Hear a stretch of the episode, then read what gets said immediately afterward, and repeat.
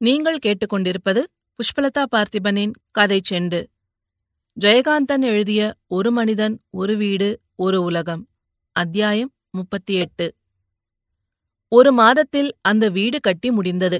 அந்த தெருவை சேர்ந்த வயதானவர் தர்மகத்தா கனகசபை முதலியார் அவர் மனைவி வேலுகிராமணி அக்கம்மாள் தவாலி வீட்டுக்காரர்கள் இன்னும் அந்த ஊரை சேர்ந்த படையாச்சிமார்கள் சிலர் எல்லோருமே அந்த வீட்டை வந்து பார்த்து அந்த காலத்தில் அது இருந்த மாதிரியே இப்போதும் கட்டியிருப்பதாக வியந்து வியந்து பேசிக் கொண்டார்கள். மணியக்காரர் இல்லாததையும் நாகம்மாள் வந்து பார்க்க முடியாத நிலைமையையும் ஹென்றி அடிக்கடி நினைத்து கொண்டான். கட்டி முடித்த வீட்டை காட்டுவதற்காக ஒரு நாள் துரைக்கண்ணு லாரி நிறைய தன் பிள்ளைகளையும் முன்சீட்டில் தன் பக்கத்தில் நவநீதத்தையும் அவள் பக்கத்தில் பஞ்சவர்ணத்தம்மாளையும் ஏற்றிக்கொண்டு வந்தான். தேவராஜன் அவர்களையெல்லாம் அன்று தன் வீட்டுக்கு அழைத்து விருந்து கொடுத்து உபச்சாரம் செய்தான். நவநீதத்துக்கும் அக்கம்மாளுக்கும் சிநேகிதம் ஏற்பட்டது. அவர்கள் இருவருக்கும் அந்த பேபியை மிகவும் பிடித்திருந்தது. இந்த ஒரு மாத காலமாய் அவளை இங்கே பார்த்தவர்களும் பழகியவர்களும் அவள் சாதாரணமான நம்மை போன்ற புத்தி சுவாதினம் உள்ள ஒரு நல்ல பெண்தான் என்று நம்பும் விதமாய் அவள் நடந்து கொண்டாள். ஆனாலும் அவள் இன்னும் யாரிடமும் பேசவில்லை. எனினும் அவள் ஊமையல்லவென்று எல்லாருக்கும் தெரிந்தது. ஏனெனில் எல்லாரும் சொல்லுகிற வேலையை அவள் கவனித்து கேட்டு செய்தாள். பேசுகிற பொழுது மனம் ஊன்றி முகம் பார்த்தாள். பொறுப்போடும் நடந்து கொண்டாள். வீடு கட்டுகிற வேலையாட்களுக்கு உதவியாய் ஹென்றி அவர்களோடு நின்று கொண்டிருக்கும் பொழுது இவளும் கூட போய் அங்கே ஆரம்பத்தில் வேடிக்கை பார்த்து கொண்டிருந்தாள். ஒரு சமயம் அந்த கொத்தனார்களில் ஓர் ஆள் இவளிடம் குடிப்பதற்கு செம்பில் தண்ணீர் கொண்டு வரச் சொன்னான். அவள் ஹென்றியை பார்த்தாள். இவள் என்னதான் செய்கிறாள் பார்ப்போமே என்று அவன் மௌனமாயிருந்தான். அவள் அக்கம்மாளின் வீட்டுக்கு சென்று ஒரு குடத்தை எடுத்துக்கொண்டு போய் தானே தண்ணீர் இறைத்து கொணர்ந்தாள். முதலில் ஒரு செம்பு தண்ணீர் கேட்டவனிடம் தந்தாள். பிறகு அங்கே வெயிலில் வேர்க்க வேர்க்க வேலை செய்து கொண்டிருந்த ஒவ்வொருவரிடமும் போய் ஒரு செம்பு தண்ணீருடன் நின்றாள். அது எல்லோருக்கும் அந்த வெயில் நேரத்தில் ரொம்ப இதமாக இருந்தது. அதை பற்றி எல்லோரும் பேசிக் கொண்டார்கள். அவளை பார்த்து எல்லாரும் நன்றியோடு சிரித்தார்கள். இதை கேள்விப்பட்ட அக்கம்மாளும் அடுத்த நாள் அவளிடம் நீர்மோர் கொடுத்தனுப்பினாள். தேவராஜனின் பள்ளிக்கூடத்தில் இடைவேளை மணியடிக்கிற போதெல்லாம் பள்ளிக்கூடத்து பிள்ளைகள் கும்பல் கும்பலாய் இங்கே தண்ணீர் குடிக்க வருவார்கள். அக்கம்மாள் அந்த பிள்ளைகளிடம் அன்பாக பேசுவாள். ஆனாலும் சில சமயம் அக்கம்மாள் அந்த பிள்ளைகளுக்கெல்லாம் தண்ணீர் எடுத்துக் கொடுக்க சலித்துக் கொள்வாள். இப்போது அந்த வேலையை அவள் பேபியிடம் ஒப்படைத்து விட்டாள். பேபியிடம் முதலில் அந்த பிள்ளைகள் பயந்தார்கள். பிறகு தைரியமாய் அவளை நெருங்கி வந்தனர். அவளோடு பேச்சு கொடுத்தனர். நீ ஏன் பேச மாட்டேன்ற? என்று கேட்டார்கள். அவள் எல்லாவற்றுக்கும் சிரித்தாள். அந்த பையன்கள் செம்பு நிறைய தண்ணீரை தூக்கி அண்ணாந்து நின்று மடக் மடக்கென்று சத்தமிழ தண்ணீர் குடிப்பதை ரசிப்பது போல் அவள் பார்த்து நின்றாள். அன்று காலையில் அக்கம்மாள் கொடுத்த வெள்ளை சேலையையும் அன்று மத்தியானம் கிளியம்பாள் கொண்டு வந்து தந்த ரவிக்கையையும் ஒரு வாரம் வரை அவள் அணிந்திருந்தாள். ஆனால் ஒவ்வொரு நாளும் அதை அதை துவைத்தே உடுத்திக் கொண்டாள். துவைத்த துணி காயும் வரை அன்றிரவு ஹென்றி கொடுத்த வஸ்திரத்தை சுற்றிக் கொண்டிருந்தாள். அதை அவள் மிகவும் பாதுகாப்பாக மடித்து அக்கம்மாள் வீட்டு தாழ்வாரத்தின் சுவரில் உள்ள மாடத்தில் பத்திரப்படுத்தி வைத்திருக்கிறாள். போன வாரம் தேவராஜன் அவளுக்கு ஒரு பச்சை வர்ண சேலையையும் சிவப்பு நிறத்தில் ரவிக்கை துணியும் வாங்கி வந்திருந்தான். அவள் இப்போது காதில் ஒரு பித்தளை கம்மலும் அணிந்திருந்தாள். ஒருநாள் கிளியம்பாள் அவளுக்கு கண்ணாடி வளையல்கள் கொண்டு வந்து கை நிறைய அடுக்கினாள். ஹென்றி இன்னும் கட்டி முடித்த வீட்டுக்கு குடிவராமல் கொட்டகையிலேயே இருக்கிறான். துரைக்கண்ணு காலையில் ஒரு தடவை வந்து இந்த வீட்டை மிகவும் பெருமிதத்துடன் பார்க்கிறான். சில தினங்களுக்கு முன்னால் துரைக்கண்ணுவும் தேவராஜனும் அந்த கொட்டகையில் லாந்தர் விளக்கை வைத்துக்கொண்டு வீடு கட்ட ஆன செலவையெல்லாம் கணக்கு பார்த்தார்கள். ஹென்றி அவர்களோடு துணைக்கு வந்தவன் போல் உட்கார்ந்து கொண்டிருந்தான். இரவு நேரங்களில் பேபி அக்கம்மாளுக்கு துணையாக தேவராஜன் வீட்டிலேயே படுத்துக் கொள்ளுகிறாள். மத்தியான நேரத்தில் ஹென்றிக்கு அவன் விரும்புகிற கேழ்வரகு கூழையும் அக்கம்மாள் தன் விருப்பத்துக்கு வீட்டில் செய்த சாப்பாட்டையும் கொண்டு வந்து கொட்டகையில் கொடுக்கிற வேலையையும் பேபி செய்வதால் மண்ணாங்கட்டிக்கும் கொஞ்சம் வேலை குறைந்திருக்கிறது. பள்ளிக்கூடம் போகிற நேரம் தவிர மற்ற நேரமெல்லாம் தேவராஜன் ஹென்ரியுடன் கொட்டகையிலேயே இருந்தான். பள்ளிக்கூட நாட்களில் மட்டும் மத்தியானத்தில் வீட்டிலே சாப்பிட்டுவிட்டு இங்கு வருவான். சற்று நேரம் இருந்துவிட்டு போவான். பல சமயங்களில் அக்கம்மாள் கொடுத்தனுப்பிய கூழும் சாப்பாடும் அப்படியே கொட்டகையில் இருக்கும் பேபி காத்து கொண்டிருப்பாள். ஹென்றி செங்கல் எடுத்துக் கொடுப்பவர்களுடனோ அல்லது கலவை வாரிக் கொண்டிருப்பவர்களுடனோ வேட்டியை வரிந்து கட்டிக்கொண்டு வேலை செய்து கொண்டிருப்பான்.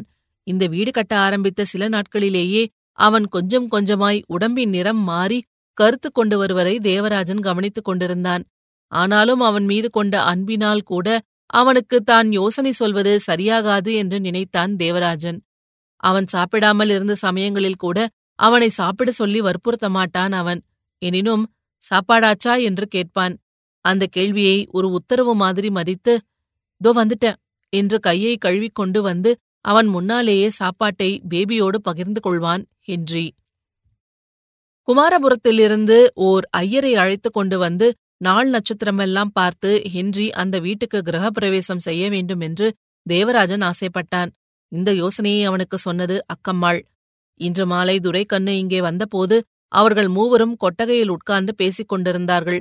மறுநாள் அறுவடையாகப் போகிற நெல்லை முன்பு மாதிரி குமாரபுரத்துக்கு ஏற்றிக்கொண்டு போகாமல் புதிதாக கட்டி முடித்திருக்கிற இந்த வீட்டில் கொண்டு வந்து இறக்கப் போகிற தீர்மானத்தை ஹென்ரியோடு கலந்து கொள்ள வந்திருந்தான் துரைக்கண்ணு. இன்னும் கொஞ்ச நேரத்தில் தேசிகர் வருவார்.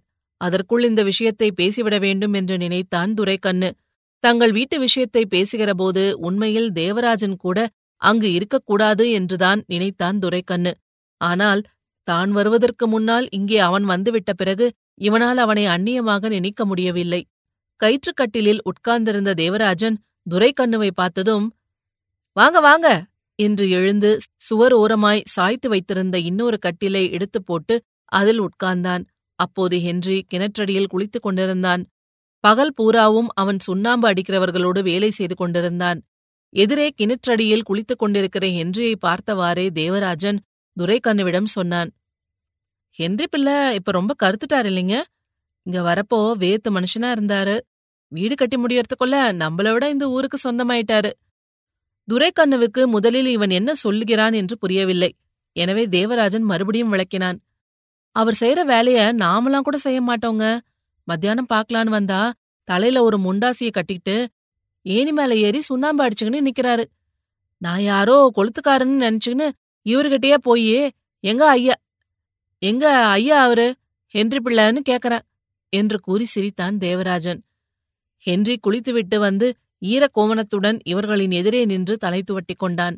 தன்னை பற்றி தேவராஜன் துரைக்கண்ணுவிடம் சொன்னதை அவன் கேட்டுக்கொண்டிருந்தான் உடை மாற்றிக்கொண்டே அவன் சொன்னான் வேலை செய்யறது எவ்வளவு சந்தோஷமா இருக்குது தெரியுமா? அதுவும் தனியா செய்யற வேலையை விட கும்பல் கும்பலா எல்லாரும் ஒன்னா சேர்ந்து வேலை செய்யறது ரொம்ப ஆனந்தமா இருக்கு. அந்த வேலை ஒரு நாட்டியம் மாதிரி ஒரு டிராமா மாதிரி ஒரு காயர் சிங்கிங் மாதிரி ஒரு பஜன் மாதிரி ஆனந்தமா இருக்குது என்று மிக உற்சாகமாக கூறினான். தேவராஜன் அதை கேட்டுவிட்டு கொஞ்சம் யோசித்து சொன்னான்.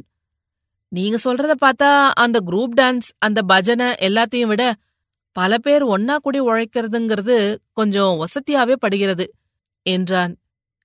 ஏன்னா in addiction it fulfils the basic needs of man beedi குடித்துக் கொண்டிருந்த துரைக்கண்ணு இவர்கள் பேசுவதை புரிந்து கொண்டான். அவன் சொன்னான் நாட்டியமும் டிராமாவும் எல்லாரும் சேர்ந்து தம்மு தம்முன்னு குதிக்கிறது தானே? இதுல இவ்ளோ காரியம் நடக்குதே. இங்கேயும் தான் பாட்டு பாடுறாங்க. சிரிக சிரிக பேசுறவங்க இருக்கிறாங்க. இந்த ஊடு கட்டுற டிராமாவில பக்கிரி தான் காமெடியன் நம்ம துரை தான் ஹீரோ. துரை துரை நாளைக்கு நம்ம கோர வாய்க்கால் நிலத்துல அறுப்பு இருக்குது. நீ வந்து பாரு. அந்த டிராமா இன்னும் அழகா இருக்கும். ஆளுங்க வரிசை வரிசையா கதிர் எடுத்துக்கின்னு வரப்பு மேல நடப்பாங்க. அது டான்ஸ் நெசமாலும் டான்ஸ் அதுதான் தோற அதுக்குதான் ஆளுங்களை பார்த்து சொல்றதுக்காக பொய்தோட வந்தேன். அறுப்பு முஞ்சி நெல்லெல்லாம் கொண்டாந்து இங்க போட்டுக்கலாம். மிந்திதான் எல்லாத்தையும் கொமராவத்துக்கு ஏத்திக்கின்னு போனோம். இப்பதான் நம்ம ஊடு அரமணம் மாதிரி இங்க இருக்குதே. என்று தனது தீர்மானத்தை சந்தர்ப்பம் பார்த்து சொல்லிவிட்டான். அதற்கு யாரும் மறுப்பு சொல்லவில்லை. ஆனால் தேவராஜனுக்கு கிரகப்பிரவேசம் விஷயமாக அக்கம்மாள் சொல்லியிருந்தது நினைவுக்கு வந்தது. அது சரிங்க. புதுசா வீடு கட்டி கிரகப்பிரவேசம் எல்லாம் செய்ய வேணாமா? நாலு நட்சத்திரம் பாக்குற வழக்கம் உண்டுங்களா? நாம எப்படி இருந்தாலும் வீட்ல பொம்மநாட்டிங்க அதையெல்லாம் பாப்பாங்களே என்றான் தேவராஜன். ஆமாமா அதெல்லாம் பார்க்க வேண்டியதுதான் என்று ஒப்புக்கொண்ட துரைக்கண்ணு. அது புதுசா கடக்கால் போட்டு வீடு கட்டினாதான் இது பாழடைஞ்சு கிடந்த வீட்டை ரிப்பேர் பண்ணிக்கின மாதிரி தானே? என்று தான் யோசித்ததை சொன்னான். அப்போது தேசிகர் வந்தார். துரைக்கண்ணு சொன்னதை கேட்டுக்கொண்டே வந்த தேசிகர் அதை பற்றி யோசித்துக் கொண்டே சிலும்பி தயாரித்தார். துரைக்கண்ணுவும் தேசிகரும் கயிற்றுக்கட்டிலில் உட்கார்ந்து கொண்டு புகை குடித்தனர். தேவராஜனிடம் நீட்டியபோது அவன் அதை துரைக்கண்ணுவிடமிருந்து வாங்கி அதில் தான் கலந்து கொள்ளாமல் தனது சம்மரத்துடன் தேசிகரிடம் கொடுத்தான். இரண்டு மூன்று தம் போட்ட பிறகு தேசிகர் ஏதோ உபதேசம் சொல்வது மாதிரி துரைக்கண்ணுவிடம் சொன்னார். வீட்டை ரிப்பேர் பண்ணோமா? புதுசா கட்டணுமாங்கிறது இல்ல விஷயம். புதுசா குடுத்தனம் பண்றோமே. அதுதான் நாம பார்க்க வேண்டியது. எதையுமே ஆரம்பிக்கிறப்போ அதுக்கு ஒரு மரியாதை சடங்கு ஒரு நல்லது நினைக்கிறதுன்னு ஒரு முறமை இருக்குல்ல. அப்போ எப்படி செய்யலாம்? நீங்க தான் ஒரு யோசனை சொல்லுங்களேன். என்று தேவராஜனை பார்த்து கண்களை சிமிட்டிக் கொண்டு தேசிகர் என்ன சொல்லுகிறார் பார்ப்போம் என்கிற மாதிரி கேட்டான் துரைக்கண்ணு. எனக்கு படுறத நான் சொல்றேன். நீங்க ஐயரை கூப்பிடுவீங்களோ அர்ச்சனை பண்ணுவீங்களோ அதெல்லாம் உங்க விருப்பம். ஊரை கூட்டி விருந்து வைப்பீங்களோ ஒருத்தர் ரெண்டு பேரை கூப்பிட்டு வெத்தலை பாக்கு தருவீங்களோ அது உங்க வசதி. ஊர்ல இருக்கிற நாலு மனுஷால கூப்பிட்டு அனுப்பணும். நாலு கட்டுக்கழுதைங்க வந்து விளக்கேத்தி வச்சு கும்பிடணும். அவ்வளவுதான் எனக்கு தோணுது என்றார் தேசிகர். சுபாஷ் அப்படியே செய்வோம். நாளைக்கே நம்ம போஸ்ட் ஐயர்கிட்ட சொல்லி நாலு நட்சத்திரம் பாத்துருவோம். அப்ப நான் புறப்படுறேன் என்று எழுந்தான் துரைக்கண்ணு. என்ன புள்ளே? அதுக்குள்ள புறப்பட்டீங்க? என்றார் தேசிகர். நாளைக்கு கோர வாய்க்கால் கரையில அறுப்பு. ஆளுகளை பார்த்து சொல்லிட்டு போலான்னு வந்தேன். இருட்டுறதுக்கு முன்னால போறேன் என்று விடை கேட்டான் துரைக்கண்ணு.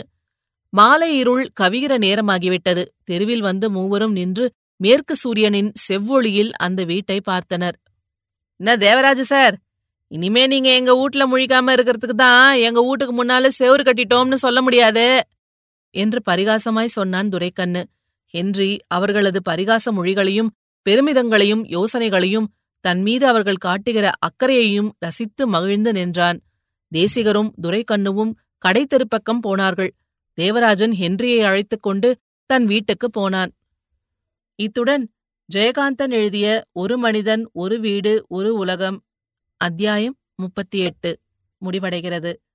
இதுபோன்ற பல சுவாரஸ்யமான கதைகளை கேட்க கதை செண்டு சேனலை லைக் பண்ணுங்க கமெண்ட் பண்ணுங்க. மறக்காம சப்ஸ்கிரைப் பண்ணாதவங்க சப்ஸ்கிரைப் பண்ணிடுங்க. மீண்டும் அடுத்த அத்தியாயத்தில் சந்திப்போம். நன்றி.